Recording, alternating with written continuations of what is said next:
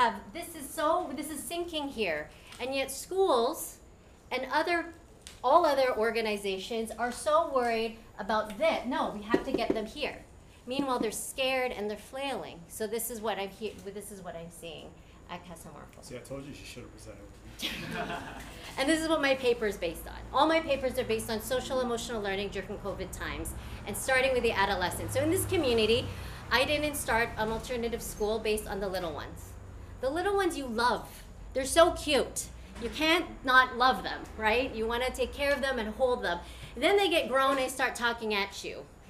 And you're like, I don't know if I can love this child right now. Somebody take them. And I take them. I'm like, come, come here, you. Come here, you. You're cussing at your mom. Come over here with me.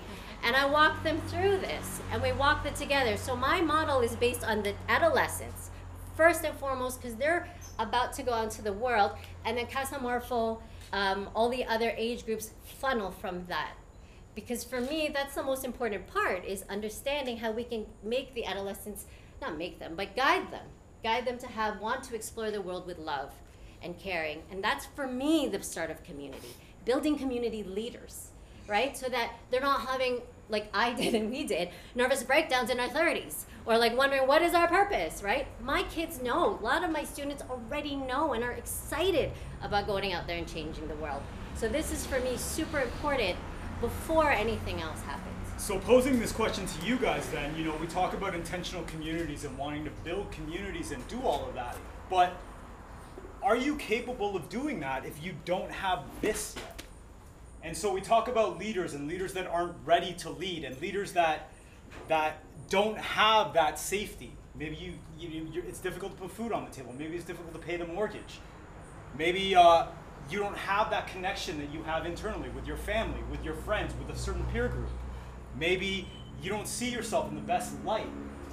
And then you ask yourself, am I good enough to be a leader? Well, I want to start an intentional community. I'm going to go to Puerto Viejo and I'm going to be a leader and I'm going to start this community. But you don't have your shit together.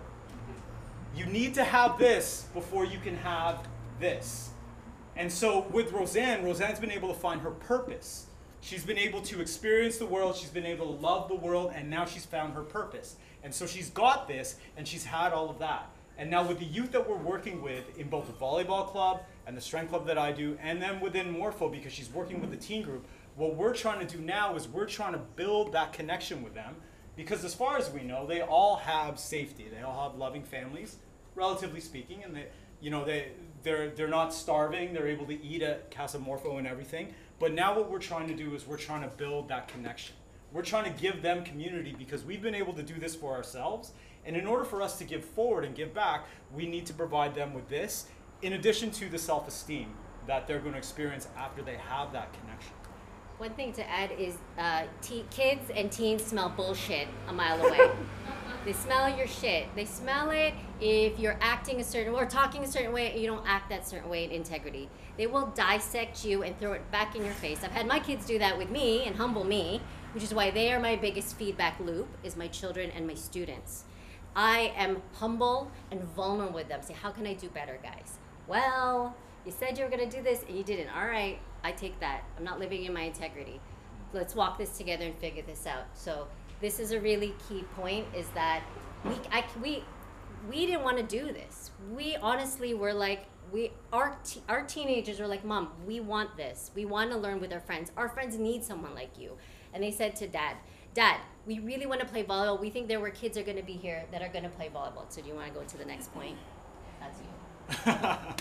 okay, so the question now becomes okay, so once you have all your shit together and you've explored the world and you love the world and you love who you are as yourself, how do you actually build a community? Well, one of the things that we did, or one of well, here's a quick story. So yesterday I was on the beach and there was a gentleman from Cartago who came here three years ago. And he came up to me and he said, Hey Chris, my name's Felipe. I don't know if you remember me, but I was here three years ago. And when you when I was here with you and I was playing volleyball with you, you had two bamboo poles, four volleyballs, and six kids. And so we've been able Two of to- them were ours. Three of them, of them were ours. yeah. So, so half of the volleyball program was like actually. Anyway, um, and now if you take a look at the program, we've got two full courts from which we'd have wonderful contributions from the community and from the like the adults in the community, like Thomas sitting over there, who's really contributed a lot of his time and his money to help with the equipment. We and we have over 50 kids in the program. We have two athletes that were just accepted into the national selection program. They'll be the first Caribbean-born athletes to represent their country in international beach volleyball.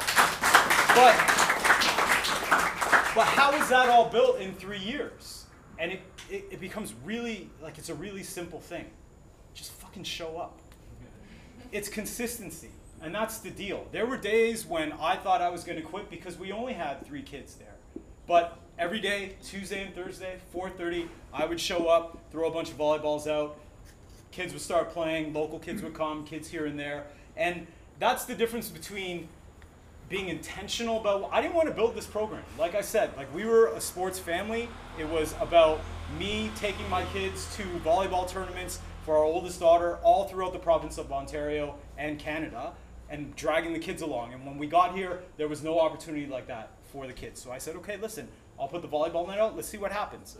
And it was me showing up every day at 4:30. Our whole family showing up every day at 4:30 for 3 straight years. And kids started to come, people started to take interest, things started to happen, and then we started getting national recognition based on the program that we were doing. But let me say too, like if a kid didn't show up, he would follow up. Where were you? Come, come back out. And money is not a like. Of course, there's a fee, and we hope you know people that can afford it can pay. But if a child comes and says, for Morpho or for volleyball or for strength club, I can't afford it. We try to work as best we can out, right? So some of the kids actually help coach now the younger kids in exchange for the coaching. So we've created now this like full circle mentorship program where I've hired um, some of the kids that he's coached and mentored as part of mentoring at Morpho, the younger kids, teaching the phys ed program, um, the math program. So this is the kind of like our ideal is to really work so deeply with these teenagers that they want to stay and give back in service. So I guess the, the main thing that we're trying to say here is that we started this internally because it was something that we wanted to do, I guess, selfishly for our own children. And then it expanded into this. But we never had this outcome based mentality that I'm going to start a volleyball program with 50 kids, or I'm going to start this educational project with 70 families, or I don't know. That's a lot. Maybe. It's not that All right, that's not true. Okay, little fabrication. Yeah. 15 years, 70 is. Right. It's all good. Right. Okay. Yeah. Great. Uh, yeah. Seligman. Yep. Okay. Um, so there was, I'm a fan of humanistic psychology. Uh, I talk a lot about it with my kids. And so Marty Seligman and uh, Maier, I can't remember his first name, they did a study way back in the 60s. Um, and the study, the research showed that, you know, at that time that we learned how to be helpless. There was learned helplessness. Um, just recently, that research was reversed that we don't learn to be helpless. That is our default. We have to learn hope. We have to learn how to be useful. And that's something that is guided. That's not something that's natural. What's default for us humans, and because of evolution and our evolutionary biology, is if we are failing, we learn to be helpless, or everything is done for us, there's this learned helplessness. So we actually have to guide in terms of um, learning how to be responsible for your own decisions, how to make autonomous decisions, how to hope, you know. Um, I can control, you know, I just had this talk with the kids the other day. There was a stressful situation and two people reacted differently. And I said, stop, pause. Here's a teaching moment, guys. Someone's freaking out, and this other person's saying, this is a learning opportunity, and talking them through it. How can we learn from this? And they're like, oh, right, okay, breath. And I saw it right before my eyes, these teenagers having these skills in terms of managing their emotions and not controlling them, but just regulating them, talking it out. And so we're learning through this modeling, through us being there, through how for them, how to take responsibility for their own life, journal about it, or make different choices so that they don't are never in that spot of default helplessness, that they can always know, oh, I can make a different decision today. So that was really key for us in terms of how we're coaching and leading. But that only came about through my own research for myself and how to parent, how to be a better person. And so everything starts with how can I live more integrity? So all of these things really spawned from me homeschooling. I stopped drinking. I stopped taking anything. I started going to bed early. I changed my life so that I had the energy for homeschooling five children. Every single day, I had to show up for them, which means I had to show up for myself. So all of these things happened, and then we moved here, and then we worked on our marriage, and then we were really equipped at that point as a team to then show up with integrity and consistency because our we're so practiced and, and disciplined with our own um, in our own lives and we've showed we've worked on ourselves So last thing to wrap up, I'm going to leave you guys with a quote. But before that, you know, Julian asked for a call to action. So how do you create a community? How do you how do you become a leader? Two things, right? Work on yourself first. Be somebody that somebody would want to follow. Live those values. Second thing, fucking show up every day, even when it's hard, even when you don't want to, even though there's only one person there, show up, follow up, be there every single day and have that consistency, and people will come.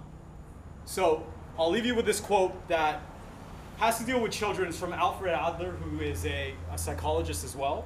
And he said, sensitivity to a child's needs does not mean overindulging the child.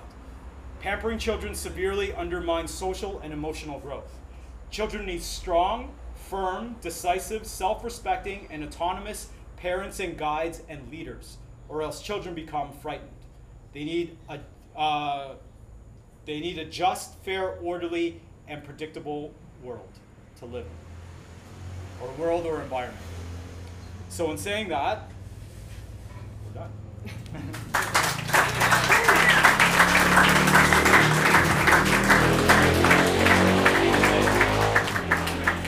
Uh, just because we want to keep the ball rolling. Maybe take two questions from the audience for these guys.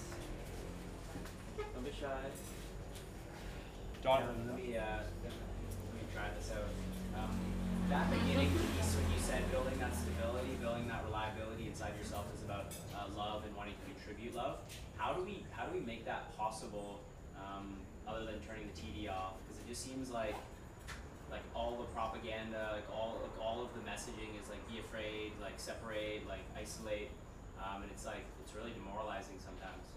You want So I talk wonder about how do you Sure. how do you contribute that to the So I always use my own children as an example because anybody can talk to my children. I told my children the parent only parenting book I would buy would be written by them, right? Because I there's nothing I could say. So for them, um, I asked them this question, and and they said, you know, mom, every day I just surround myself with the people that inspire me, right? So we've created this really core group of friends. They have these role models in their life that really inspire them and keep them on this path so that they can build that scaffolding and stamina to love themselves. So in the beginning, if you're not exposed to any of this growing up, you got to rebuild this too with people around you, with support. We don't want to do this in isolation.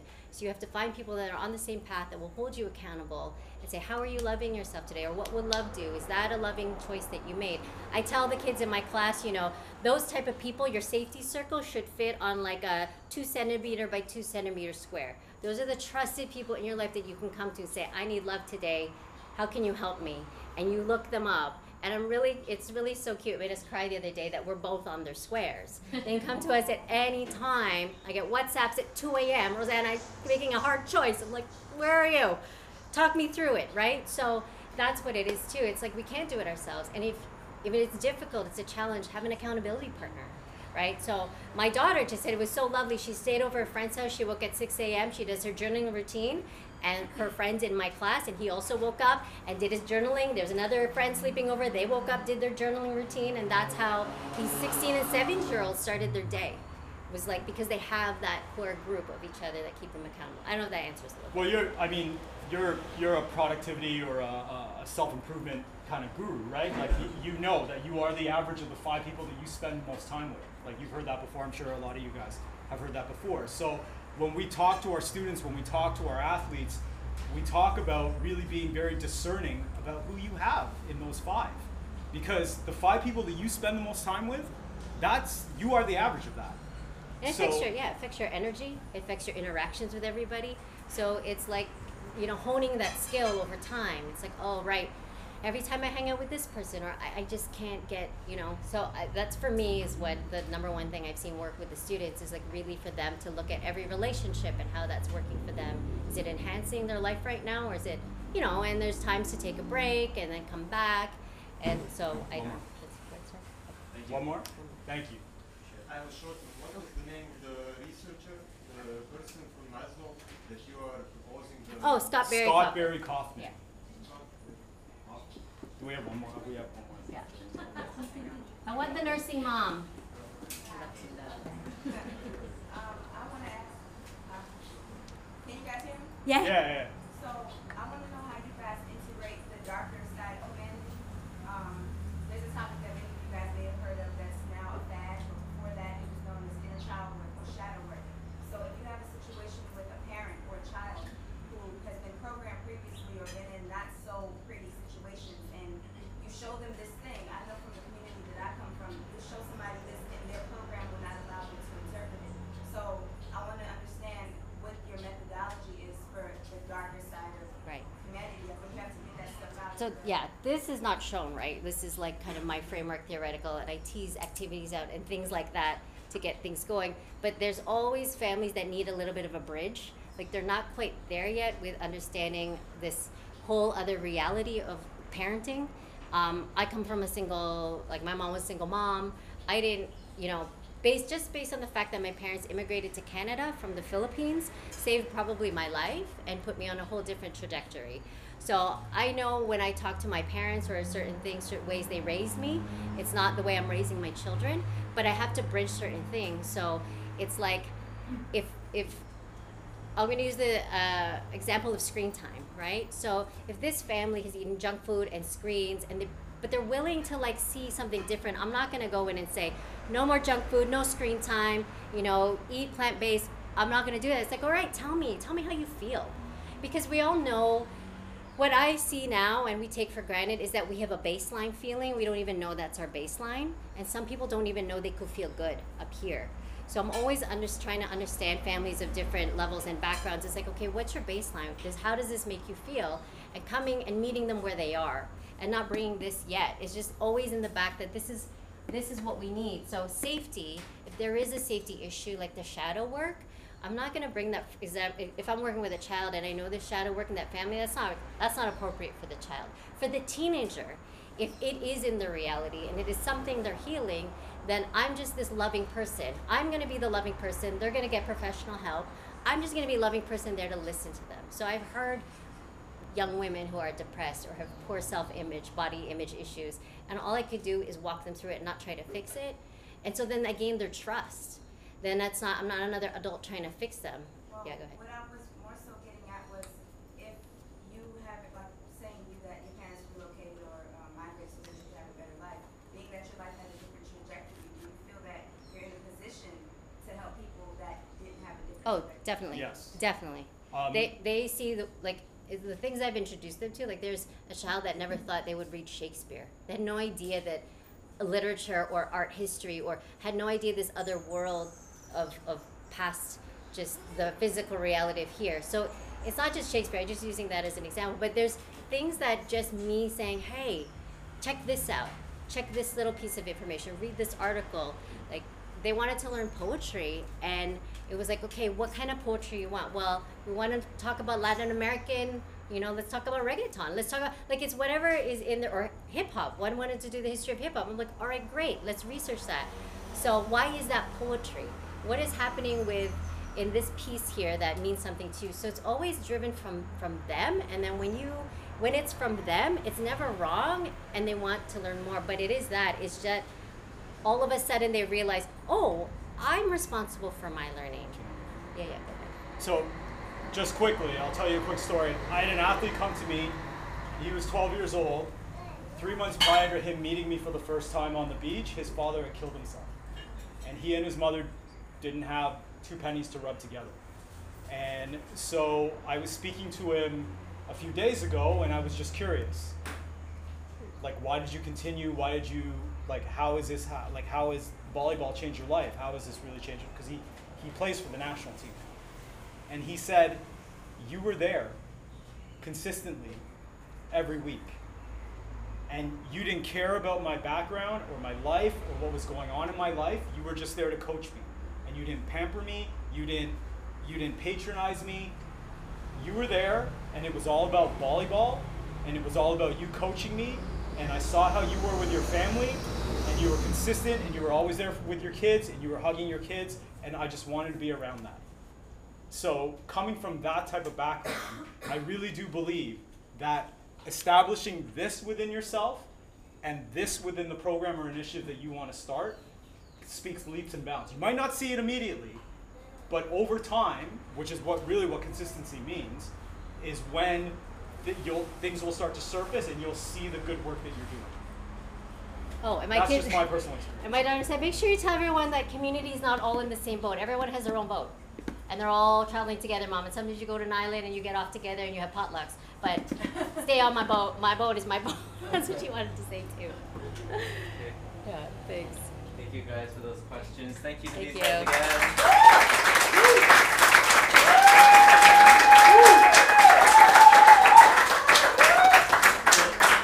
Bear with us. We've got two presentations to go. We have some refreshments that we're just going to pass around along the way. So I'm going to call upon Elizabeth to give us her two cents on community. So again, please bear with us. If you have to go, sorry to say goodbye, but please do your best to stay, okay?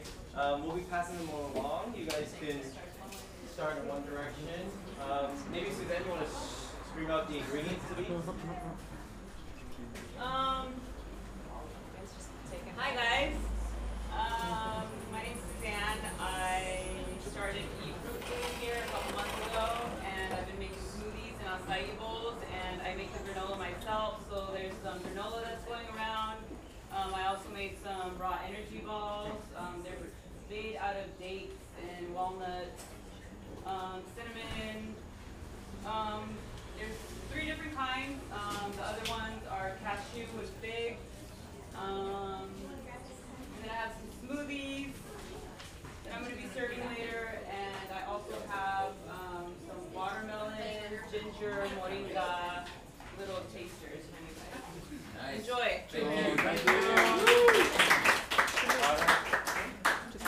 Can I use that, or is there an eraser?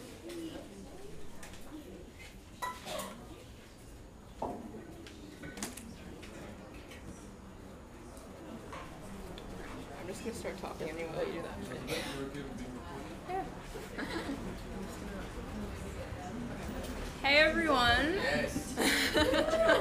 um, thank you so much for being here. First of all, I'm just uh, I've been living in Puerto Viejo for a little under two years, and I am in love with this place and fall in love with it more and more all the time. And I think it's pretty amazing that like Julian's only been here for a couple months and was able to gather this community here today, and that you all showed up. So thank you for that. Um, I'm gonna kind of ask some questions and get some feedback from you guys because I don't really enjoy just talking at people. Um, so I'm gonna get some like brainstorms from you as I'm, I'm talking. But today, basically, I'm gonna be sharing on permaculture and specifically on social permaculture. Um, I think all of us can kind of agree that while there are amazing things happening all over the world from people and communities all over like yourselves, in general, the world's kind of in a shitty place. And for me personally, I know like growing up and being a teenager and stuff, it just felt super overwhelming. It felt really disempowered, like there were no answers, and it was just like, I, there's nothing to do. And um, permaculture was a tool for me that just gave me a lot of hope.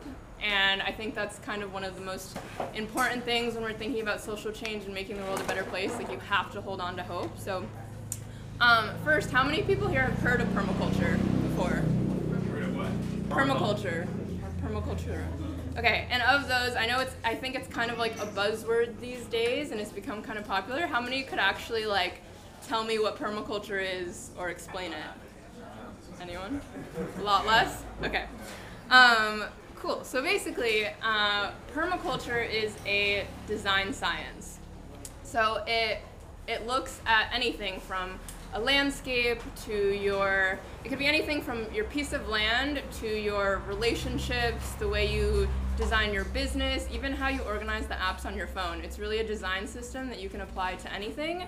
And I think that's super powerful because when talking about community and how we create healthy, happy communities that coexist, I think design is such an important part of that. And I'm going to give a couple examples. So, um, there have been studies that, for example, when you look at office buildings of, let's say, like banks or different financial businesses, they did a study in Europe where they showed that the setup of the offices, like in the building, actually affects the amount of corruption that will happen in that bank. So certain setups of an office building will almost guarantee, like nine times out of ten, that there's corruption. where other setups won't. Um, another example is in my university, um, our freshman year, we didn't get to choose what dorms we were put in. It was all random. And every single year, no matter what, there was one dorm that was just. That's okay. Um, every year.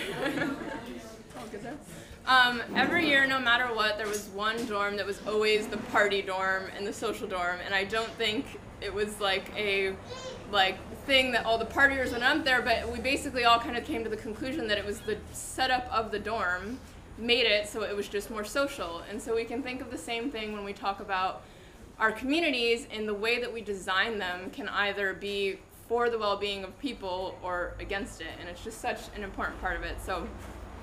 Does this marker work? So basically, um, we have nature, right?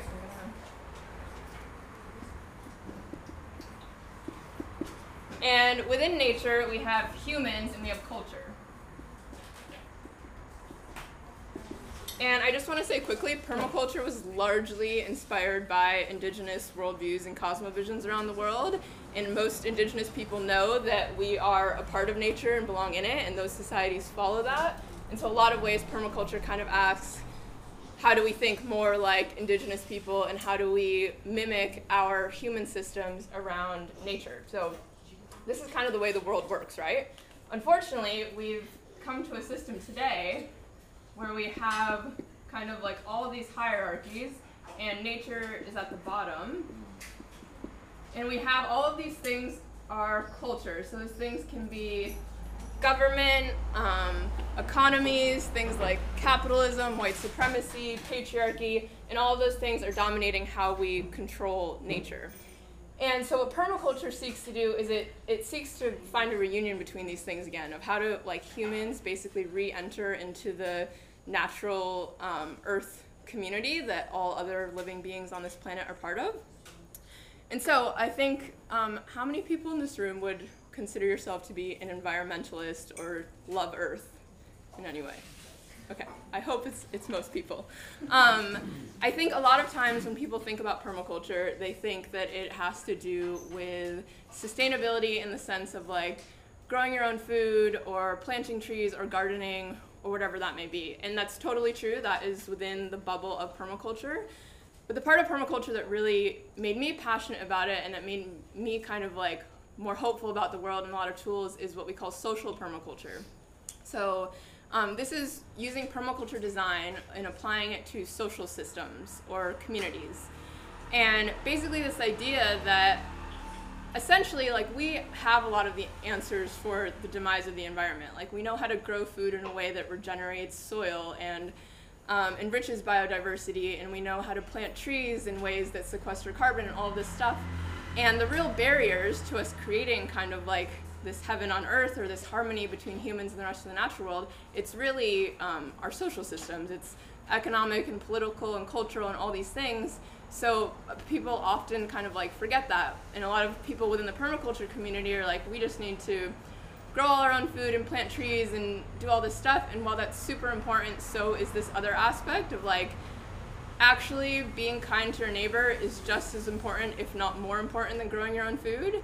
And respecting the people within your community, fostering relationships with the people around you is just as much a part of being an environmentalist as is like uh, not using plastic or like eating plant based or whatever other things. And so in social permaculture, we basically ask how do we design our social systems so that they mimic nature?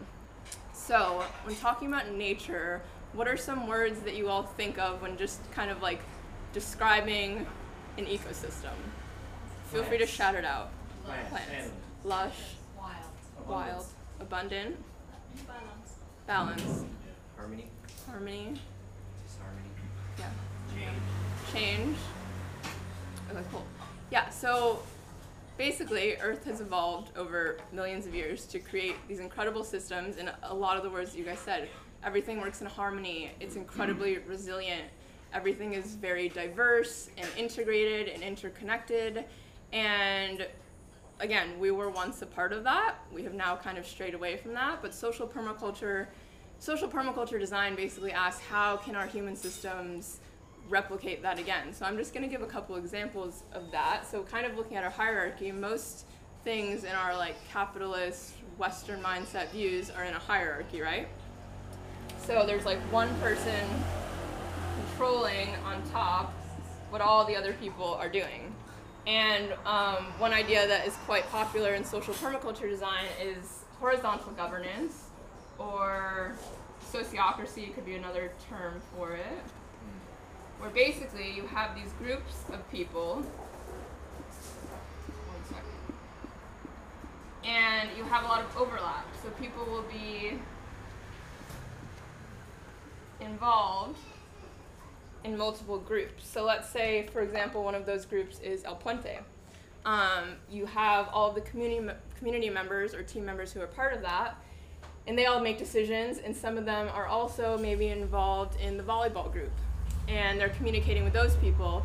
And no one has like one like dominance or power over the other, but rather it's just this beautiful like harmonious thing where everyone is sharing, people are communicating, ideas are being passed around, but it's not like one group is controlling what all the other groups are doing. There's kind of like these checks and balances, um, like in a natural ecosystem. And so, yeah, there's a, a bunch of tools, kind of what other people were saying, like nonviolent communication. You can even think of things like yoga and spirituality can be really like a practice of permaculture and just uh, a lot of these things that are related to kind of like humans and inner work.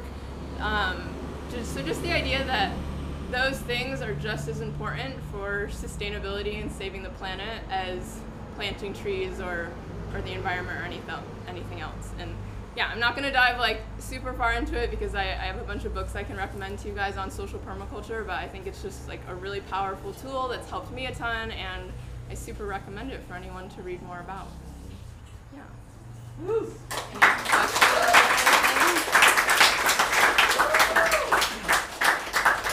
Does anyone have any questions uh, for Elizabeth about permaculture? Sure. Um, thank you for your presentation. It was great.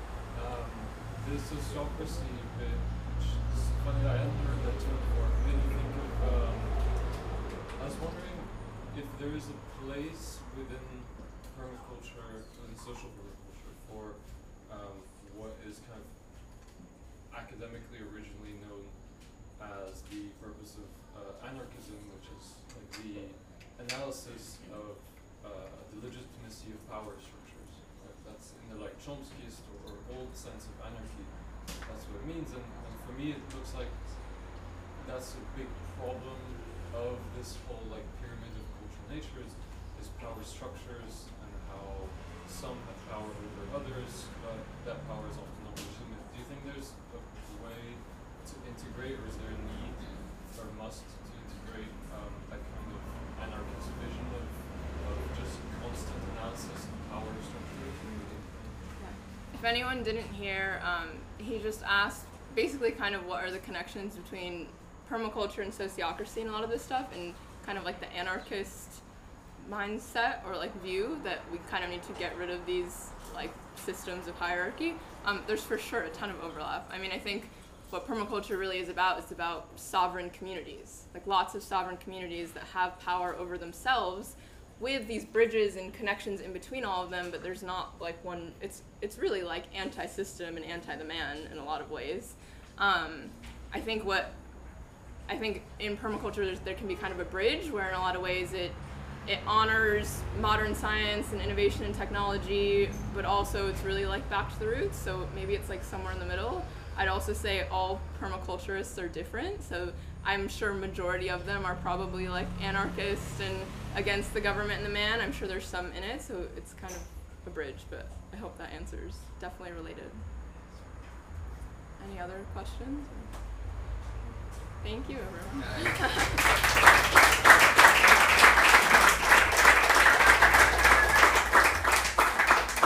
Okay, so we have. Should I do that? Let's just do a quick giant group photo uh, for some people have to leave, but then we've got one presentation and one one performance.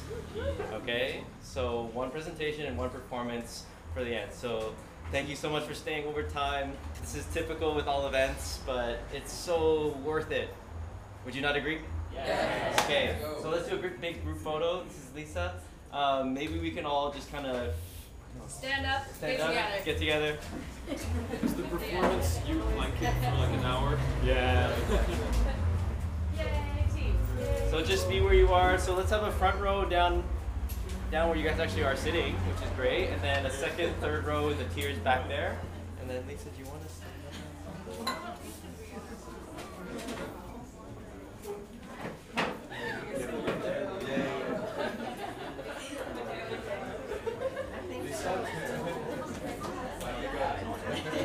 Okay, so all you guys are gonna be in We can come, we have space in the middle and the ground as well.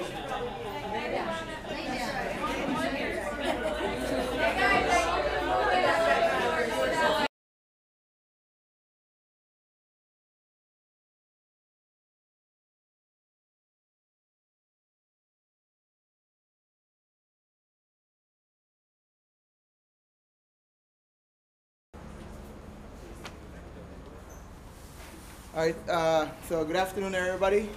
Um, the pleasure to be out here. Thank you, Julian. Just met you, but very awesome. Um, uh, the Ruka crew over there, Danny, Dave, which I, uh, I know them from the town. Now that you hear uh, Danny history before. Um, Dave trout surfing as well, and the last time we bonded a little closer was on a trip to South Carolina for a bachelor party of a friend. So thank you very much. Um, and of course, over there, Chris and his wife and everybody else there in the back, um, I look up to. So, um, my name is Dexter Lewis, and I uh, born and raised here in Puerto Viejo. I'm 32 years old, and my my family is actually from Nicaragua, from the Caribbean side of Nicaragua. But my mom have come here many of times with her aunts and everybody else. They've been coming back and forth since that moment. Um, I born here because I had to get away because a huge hurricane was hitting out the side of Nicaragua, so my mom came down, and I was born here in Puerto Viejo, which I'm very proud of um, being part of this uh, town and the community, and every one of you that been uh, feeling welcome here in Puerto Viejo as well. Um, I start hanging out a lot. Well, my friends uh, had a, my mom taught me to go to school all the time. A little discipline right there on the rough side, but it got me to where I am right now. Um, but uh, out of out of all my friends, I was one of the most consistent going to school and uh, keeping up because my mom would like go to school, and uh, I wanted to play a lot with my friends, but I couldn't. Um, along the way, I uh, back and forth going to school, I learned to surf, but I always had like this interest with people from all over because I remember when I was young, I, I met a kid, him and his sister, and we're really close. They're from the United States, and after knowing them, I never saw them again anymore. And so in this moment, it just like hit me like I wanted to be around more culture, more people, and just start to grow up more and just start to learn a lot more from people and also share. And um, definitely with my close friend around here from Puerto Viejo as well. With my friends, I started learning surfing. At uh, 12 years old, more or less, I used to go to beach every day, but I learned at 12 years how to surf a little bit better, more and more. And by 13, I started a little competing here and there. Um, and I started also to taught surfing with another friend that also taught me how to teach the surf lesson the way we knew. Um, and I really enjoyed it a lot. I, I also, part of my uh, time I spent uh, being a tour guide around. I worked at the Jaguar Rescue Center before. Some of you may like it or not. I worked there for nine years. Um, and today I work at Caribeans uh, Chocolate Tours as well uh, for about three years. So I've been always involved with different cultures and people and, and languages, which I love a lot. Um, even when I don't understand, I enjoy listening to people talking. Um, I was very, uh, I really like sports all the time, and I was really good in school. I consider myself to be good in school, playing soccer and all the different things. But for some reason, surfing like brought my attention a lot because it was something to do alone, and and for mo- you know for most of us around was like you had to be alone by yourself, figure out everything. and it was challenging because I didn't learn much things. My mom was a single mom as well, and um, she brought me down and helped me how she could. And I had to learn a lot of things uh, surfing. Um, with my friends a lot as well. They took really good care of me. Um, and then from there, just start to make my path and grow into surfing and be better as I could, the best surfer I could. Um, I would just wanted to like surf the biggest barrels in salsa or get the best wave and uh, just start representing my town in the in the Pacific and just doing all the things that you see a surfer would do on, on a surf movie. But after a while, something just happened and just started changing a little bit. I enjoyed really spending time with people, and I decided to, well, maybe change the thought from being a professional surfer and being so good to, to sharing with people actually what I like to do. Um, for a while as well, there was some kind of inside battle a little bit. I didn't know really what I, I wanted to do a little bit, and I didn't think I was good enough. But then I was like, I read different things around on different books and saw like um, uh, good things about hope and how to be better. And one of the things I read on a book was like, if you don't really believe yourself, just go out there and try to discover out there for you and see what is the good things or the bad things out there. And it's like, just go out there and see how you're gonna affect somebody when you put on a smile. Right? You see somebody on the street, you say hi, you say, or you give a smile, and people usually answer back. And I start to see all these things start to reverse back. And I was like, hmm, yeah, it's, it's pretty amazing. It's pretty good, right? So, so um, along the way when I started to teach surfing, it was a little bit difficult as well because my the town around here where I grew up a lot, my friends are really close. We're closest buddies. That like they they have your back. But in somehow in a deeper level, was more difficult to come together and work together. Um, you may see around there's a lot of, a lot of surf schools all around the area. I decided to begin with a way to give back for me was to start something a little bit on my own. Um, I call it the Lewis Brothers Surf, and it's a project I began of surfing, taught, teaching people how to surf, and um, also my life, my kind of my, my lifestyle. So earn a little money on that side as well. But then I wanted to give back. I wanted to give back a little bit. Like, how can I help people? And my best way to help people and help myself was teaching people to surf. And so I just started to do it. Started to do it more and more, and it worked pretty well, and it was still working pretty well. I feel like. Um, but at the same time, there was still this thing missing, like how we surf. Everybody around here, we surf, and my friends and us, we all together surfing and everything. But when it comes to like the unity of the groups of, of, of different surfing activities or surf schools around the area was very difficult. And it's also had to do with a little bit of the background of the place as well, like the different families that came along, families that had more than other families and different things like that. And so I thought it was a big challenge over there to kind of come together with everybody and try to bring them closer and closer, like uh, try to give them the opportunity as well to like work together. So I start teaching as an individual surf, surf instructor just with different uh, surf uh, schools around the area. So I start teaching with everybody. And then I start my own, which is Lewis Brothers Surfing. But it was not enough. I wanted to do something that would bring people together. It would be more like unite because the more group of surfing we have around, it would be bigger. People would be more interested to learn about surfing a little bit more, right? But it's still hard. So I had to do different things around. Um, part of why it's a little bit hard, I thought, is because speaking with Julian, a little bit of the uh, scared, you know, when we talk about open up too much to people, we're a little bit scared of open up all the time. Like we don't want to give a little bit too much control to somebody because we think they might take away all the control from us. Or like sharing, right? You you don't want to send a surf lesson to the other person because you might think everybody's gonna go to him later on. I battled with that a little bit, but I was like, if I can give them, then I can actually actually give myself a little bit more as well, more time or freedom or whatever I'm doing. And so I thought that was a little bit of a uh, kind of like an issue that was always around. Um, some good things around was always like a really good community when it comes to surfing. Uh, you can always uh, find somebody to go surfing with, or they will have your back. For myself, on my uh, background of surfing, I um, I found my friends really helpful to me every time. And just as uh, um, and uh, Chris, uh, sometimes I'll need hugs. And actually, I have a really good friend of mine, uh, Surf the Jungle. You may see him around with a big afro. And this is one of the guys that I can come up to and give a big hug because he knows me since we are we grew up together since seven or five years old. Um, so like a big brother to me. But coming down to all of this that I'm talking to you guys about, not so much about the surfing, but definitely in the part where um, like looking at the sand and all the other presentations around is really amazing because um, it's pretty much right there in the background of everybody, right? How we um, how we feel inside more, and how we can put that out there, how we can welcome everybody inside at the same time as well. I have learned that um, through surfing and touring, I can actually uh, share with people and welcome people in. Even if they don't speak the language, I can do a little expression there, here and there, and then people will be a little bit more open to talk or share a little bit more of what they, they want to do.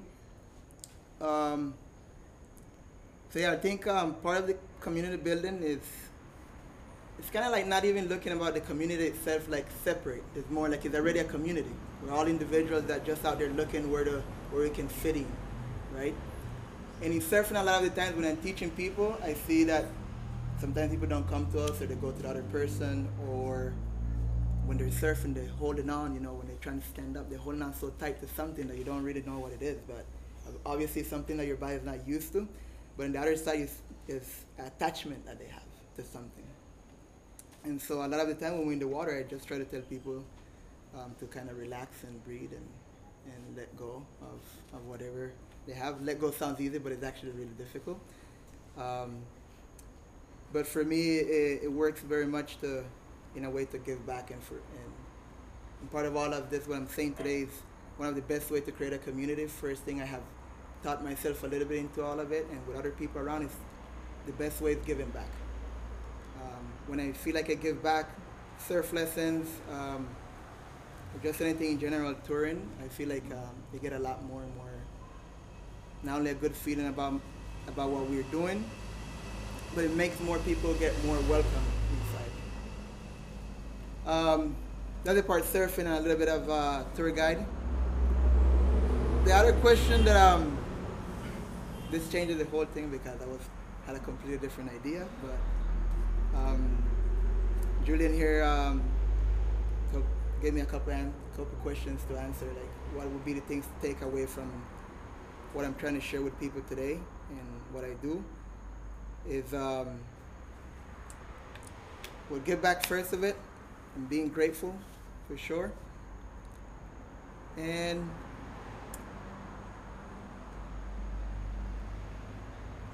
yeah, giving back. For me, just giving back and being grateful is one of one of the best things that have uh, happened for me for uh, the Lewis Brothers Surf.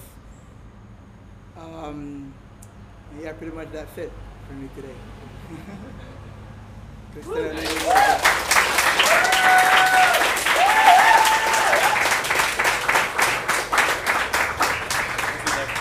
We're nervous up there.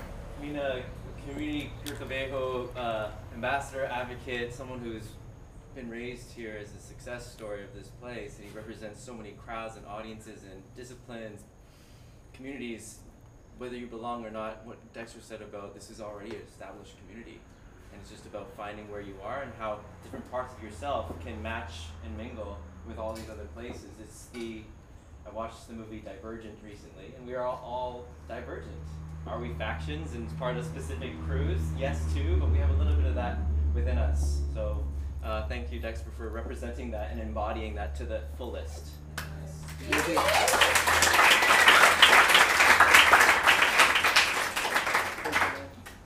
Kai? Yes. We are our last last presentation of the day and some closing words.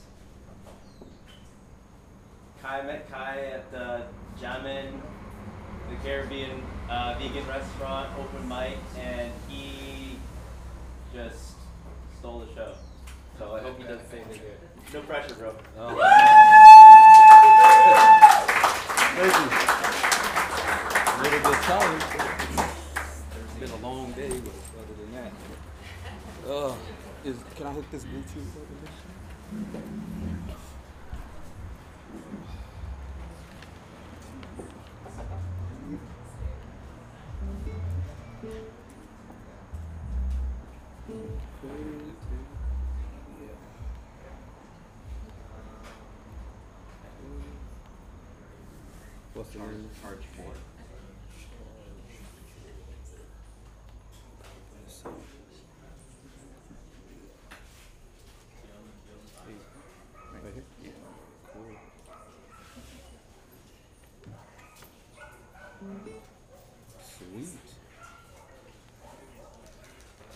Hello, everybody.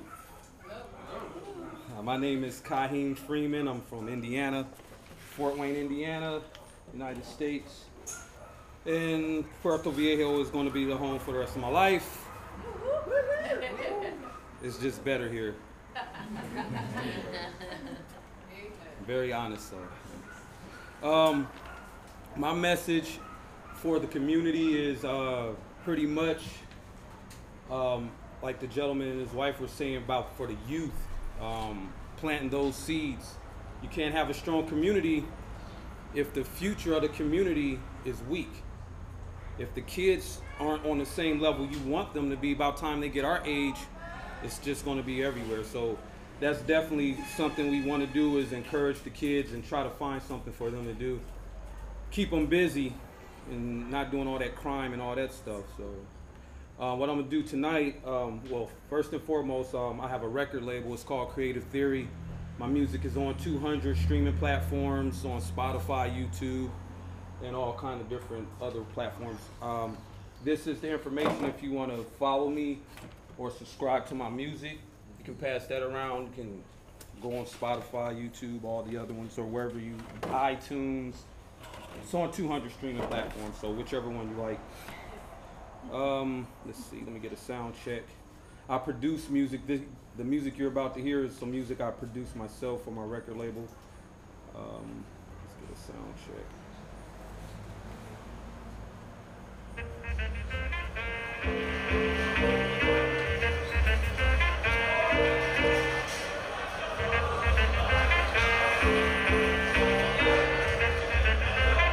I've got an idea. It's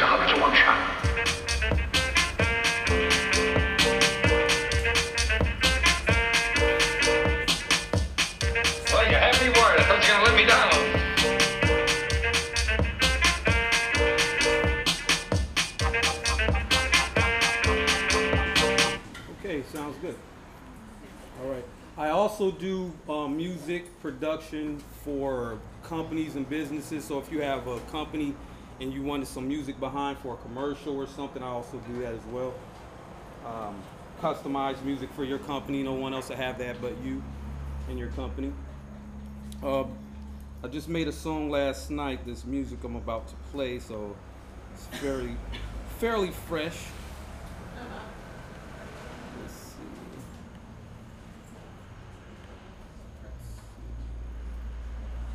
And the song I'm about to do is pretty much uh, a positive song. I try to do a lot of positive stuff. I don't know why my computer is acting up, so let me do this. Start it over again.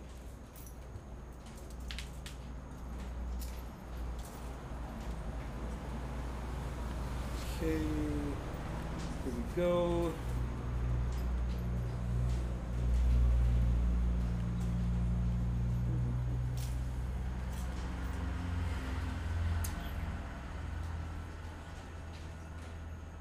All right.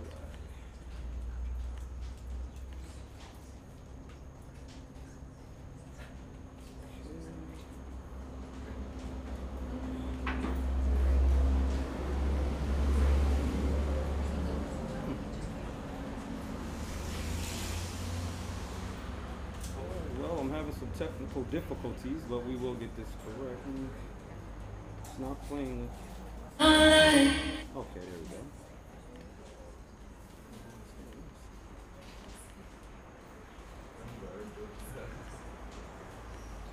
Hmm. There we go. All right, here we go. People, sorry for the delay. Here we go.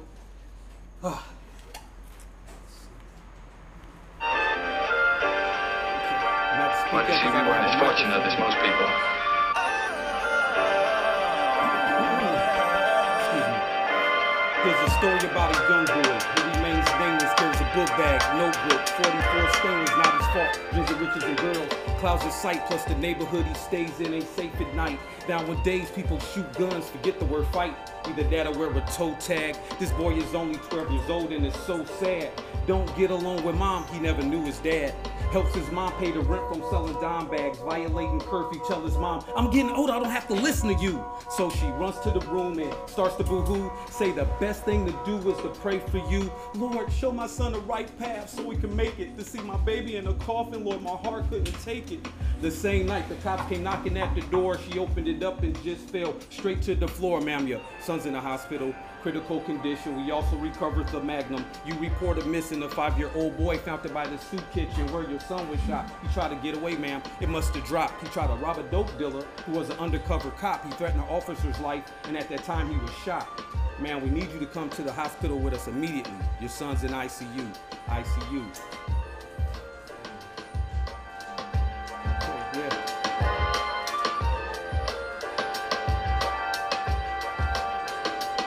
Since I was young, mom and dad said that life is hard.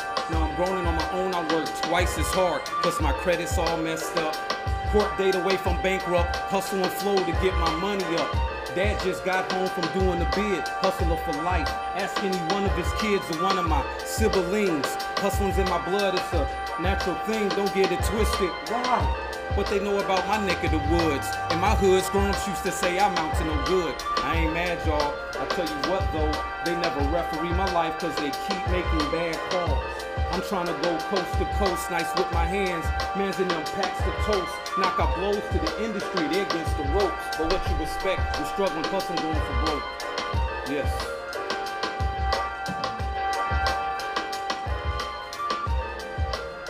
Okay. Thank you. Thank you. All right. All right, let me see. I guess I could do another one. Yeah. Let's All right. the music down and then you rap out. Okay. Yeah, we want to hear your lyrics. We All want to hear your message. Yeah. Okay, well, thank you. All right, I got one. I'm just do a little. I'm working on this love song because I'm trying to shoot a video for it, probably on the beach. So if y'all around and you want to be an extra in a video, just say, "Hey, remember me?" Yeah, come on. Let's do it.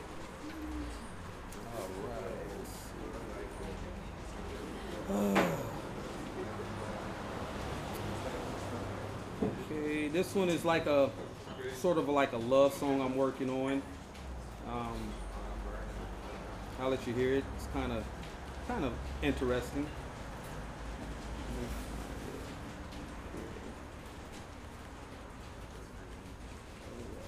This one is called Still in Love.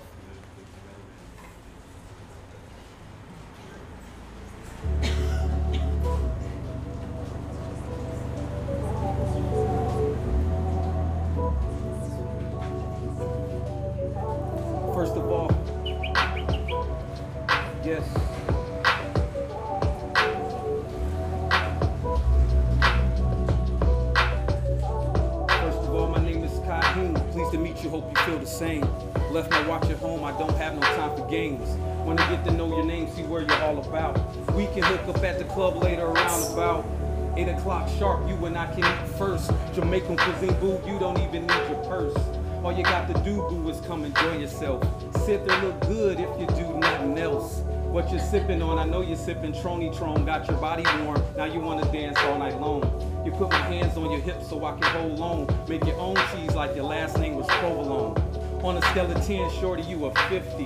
When I got my partner, you know you're riding with me. When I got my ice, then you know you're chilling with me. I'ma go get get 'em, boo, won't you come and get me? Uh. Still in love. I can't sing that good, so I just.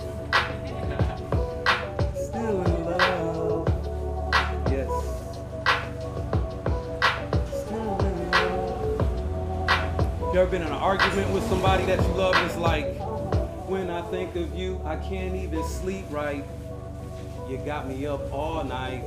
thinking about the times in the past. Yeah, we had some good, yeah, we had some bad. Makeup sex is great, that's why I make you mad. You put a smile on my face when I hit it from the back. Then I make you smile with a little joke. I love the way you twist the weed up when we smoke. It's been a long time since I last seen you. When you get a little time, won't you swing through?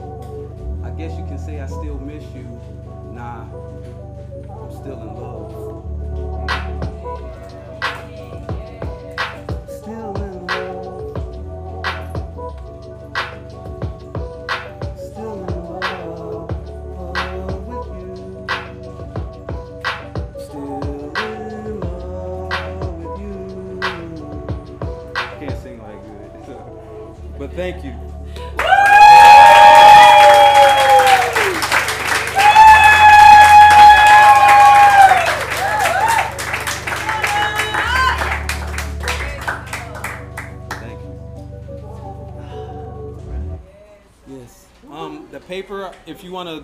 Check out some of my other music on Spotify, YouTube, you can pass it around.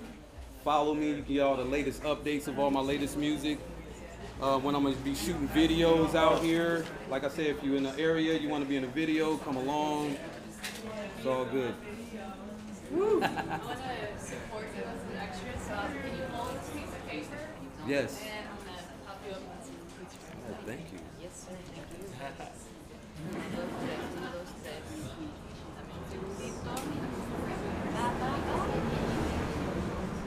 Sorry, one momentito. Sorry, team. Photos, camera, lights, camera, action, holla. Thank you. Are we gonna close it out? Thank you for having Thank me. you so much to Kai.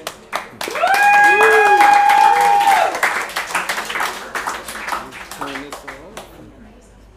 So I'm just gonna end off with a few final words, and uh, Danny has a final activity for us to close out this beautiful group of people and this energy that we put towards uh, sharing our minds with our hearts and soul. Yes. So if you guys wanted to maybe close your eyes and just talk, I don't. It's my trick of not having people look at me when I talk. if you do want to open your eyes, feel free. So I have. Uh, I like show up, follow up, and fill up. Thank you so much for attending. My heart's pounding since the beginning when I first thought about bringing a, a mind share here. I do these things in Toronto because I find that Toronto is my home and I feel connected mind, body, spirit. It's a passion project.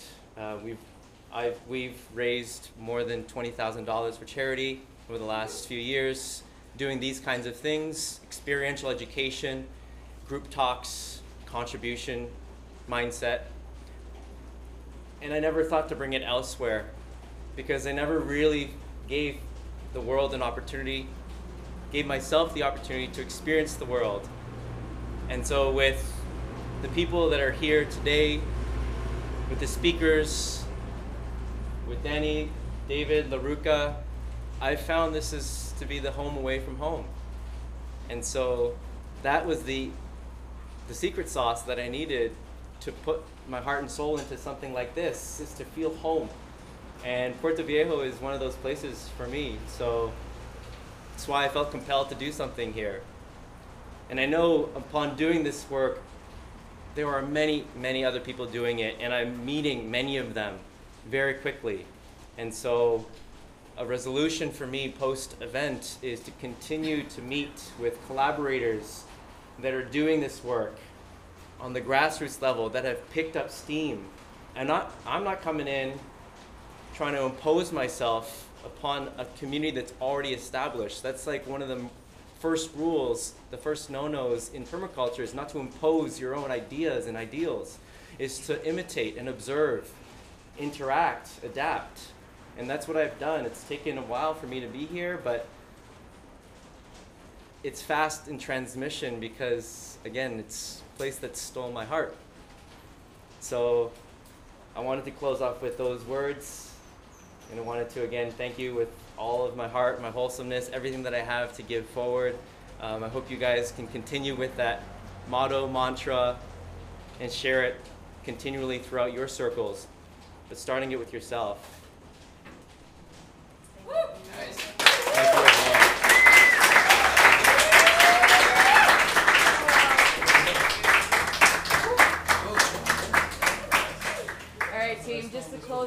in the name of community, in the name of love, everybody stand up. We're going to get in a big circle. Um, there's, if you'd like, there's a slideshow. Yeah. Sure. All right, try to get nice and circular.